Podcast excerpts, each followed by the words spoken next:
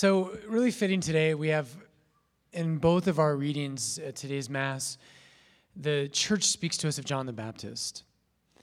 Uh, in Advent, really, every Advent, we it focuses so much on two people. And all the readings every year the church gives us, Balthasar says that Advent is like passing through this giant gateway. If you've ever gone through a giant gate, he says that's Advent, right? Advent is about the coming of Christ, and it's about Him really coming into our world. And so if you imagine a giant gate, but he says that that, that gate on either side are giant statues with two figures carved, carved there. Uh, one of them is the Blessed Virgin, and the other is John the Baptist. Uh, and those are the two figures, right, that stand at the gateway to the new covenant. And that is no accident. Right? There, there, that is no accident. That's very intentional. And so today the church gives us John the Baptist, and we'll talk a little bit about why. John is the one who prepares the way. And uh, Dr. Right, talking a lot uh, this morning in our first conference about receptivity, openness, right? Having that space inside of you that's open for God. And John the Baptist is this voice crying out. I love that.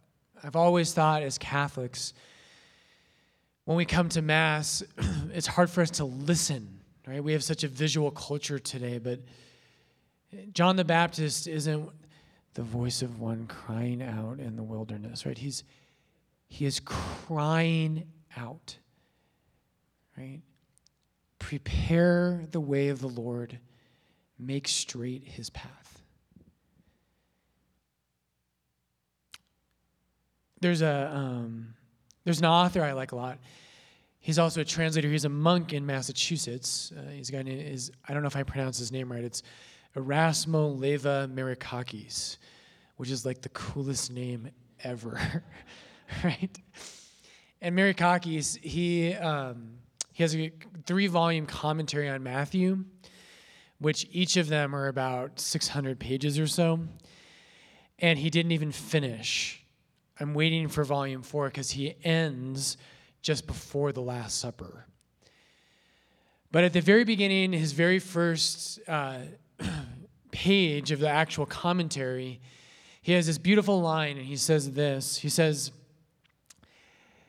Every truly new word, every truly new word comes from the desert. I love that line. I don't know why I'm like feeling the emotion of that, but it's so powerful. And when he talks about, he's talking about John the Baptist. Every new word in our life has to come from the desert. Because the desert is the place, he says, where nothing pretends to be what it is not. Where all the illusions, right, all the things in our life that are illusory are stripped bare. The desert is a place of seeing. Because all the noise that drowns out depth and wisdom and the voice of God, in the desert, it's stripped away. And so Merikakis, when he comments on the beginnings of the gospel, he says, Every truly new word comes from the desert. Because it's only in the desert that you and I listen.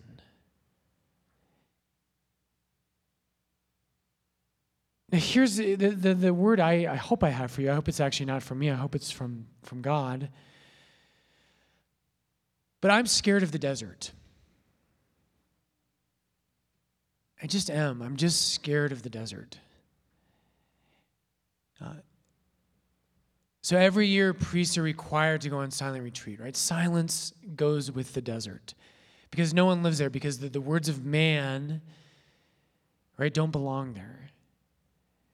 Silence is, is fitting in the desert.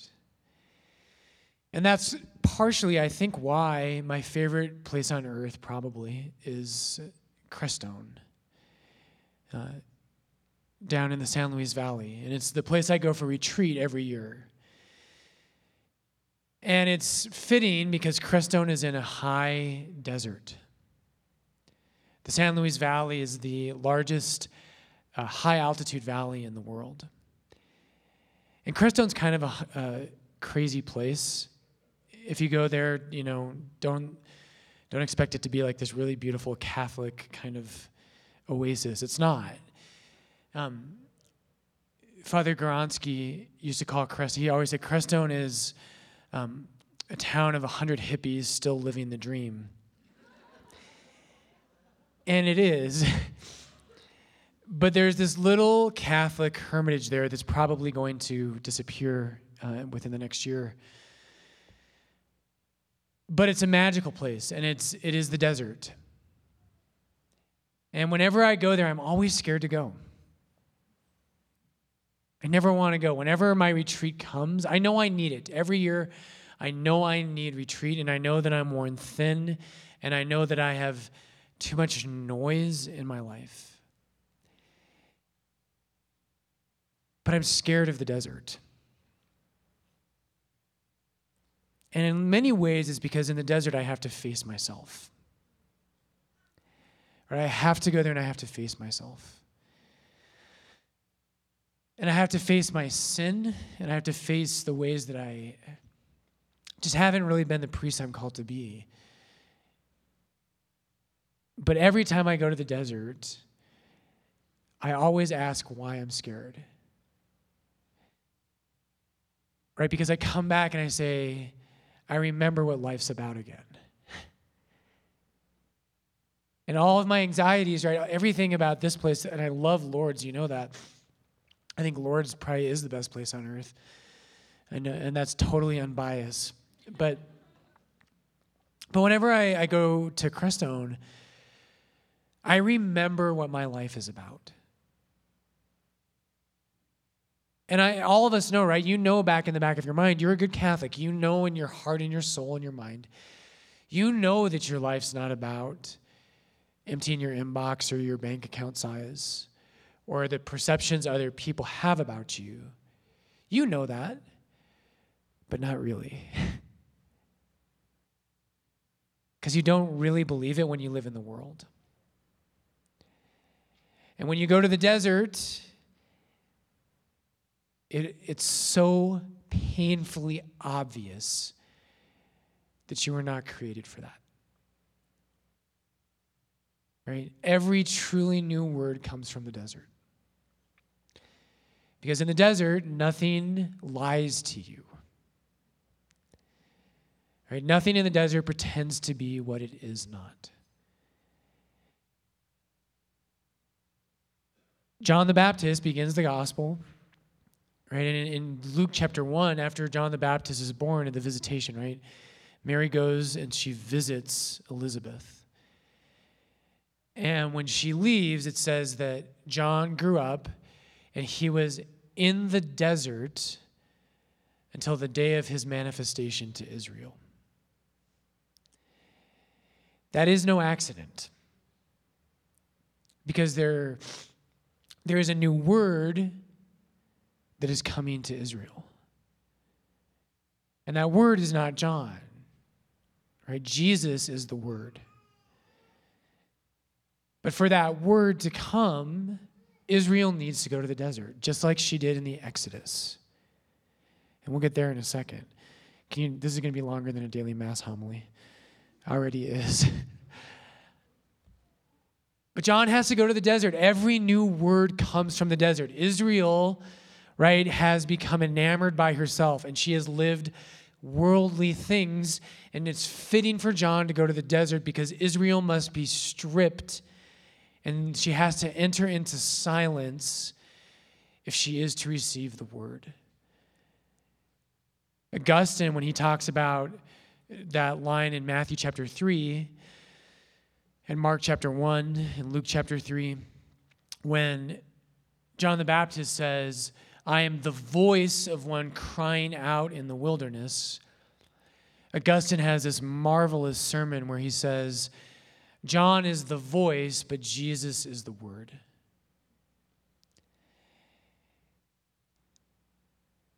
And all we can be are voices. But when a voice speaks to you, the word can remain.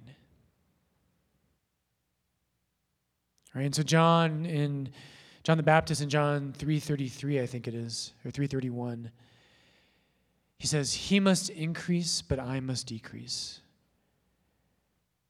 Right? And then there's this theme again, this this emptiness. Okay, I didn't think I was going to preach about any of that. But here's what I really want to say to you today. The, the, the, early Christians, the church fathers, believed that every Christian life relives salvation history. Right? Every Christian life relives salvation history. If you're going to be a Christian, you must live, you must relive the story of Israel, which is the story of Jesus. And that story has to be relived in your life. And the truth is is that all of us are scared of the desert. But to be a Christian means you have to go into the desert. You have to live the Exodus. You have to. And then scripture Egypt after the Exodus story, Egypt, for the entire rest of the story of salvation, Egypt is a symbol of the world.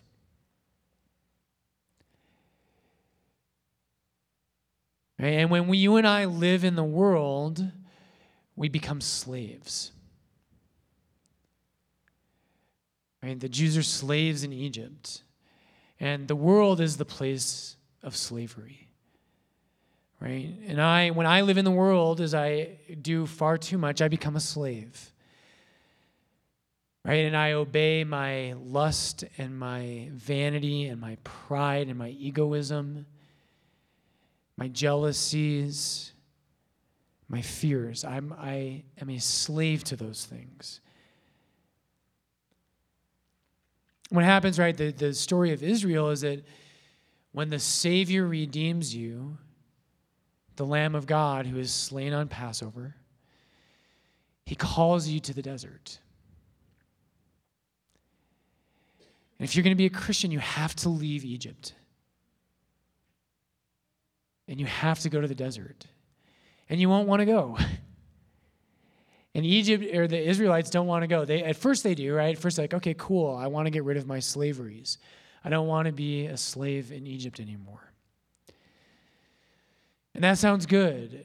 And then in Exodus 12 is the Passover lamb, and Exodus 14 is the Red Sea, and you're like, all right, this is pretty cool.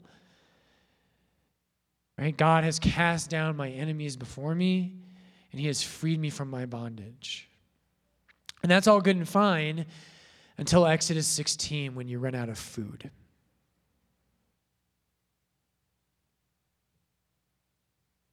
And this is one of my favorite moments in all of Scripture is that in Exodus 16 is when is, is the chapter in the Bible where the manna from heaven falls. That's chapter 16 of Exodus.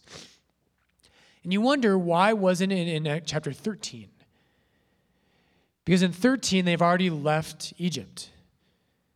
Pharaoh's going to chase after them and, and send his armies, but they've already left. So it's like, okay, why hasn't God sent the manna yet? And it's because they haven't run out of the food of Egypt.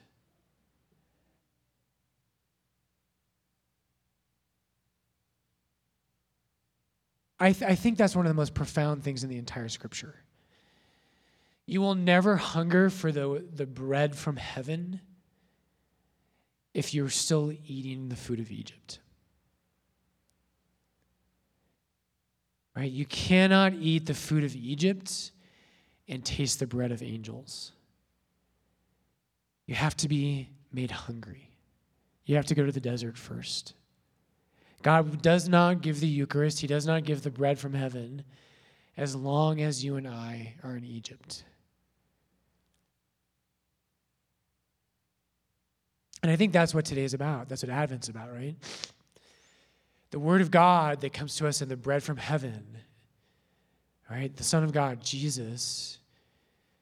It is only fitting for Him to enter your life when you've been emptied, right? When you no longer are eating the food from Egypt.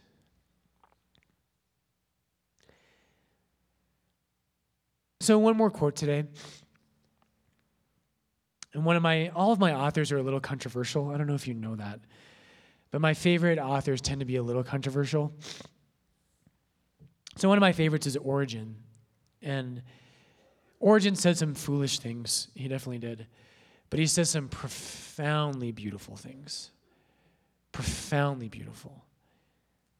And here's what he says about everything we've been talking about in this homily. I'm never to get a tattoo, but I don't think. But this this could be a a contender. This could be a contender. Origen says, "Do not be afraid of the loneliness of the desert."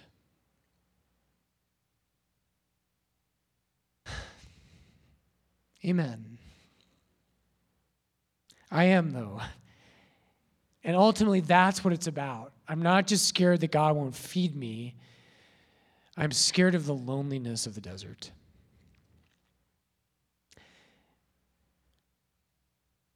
Do not be afraid of the loneliness of the desert.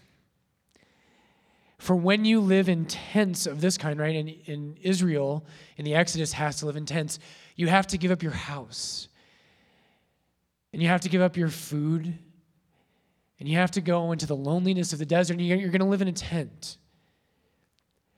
Do not be afraid of the loneliness of the desert.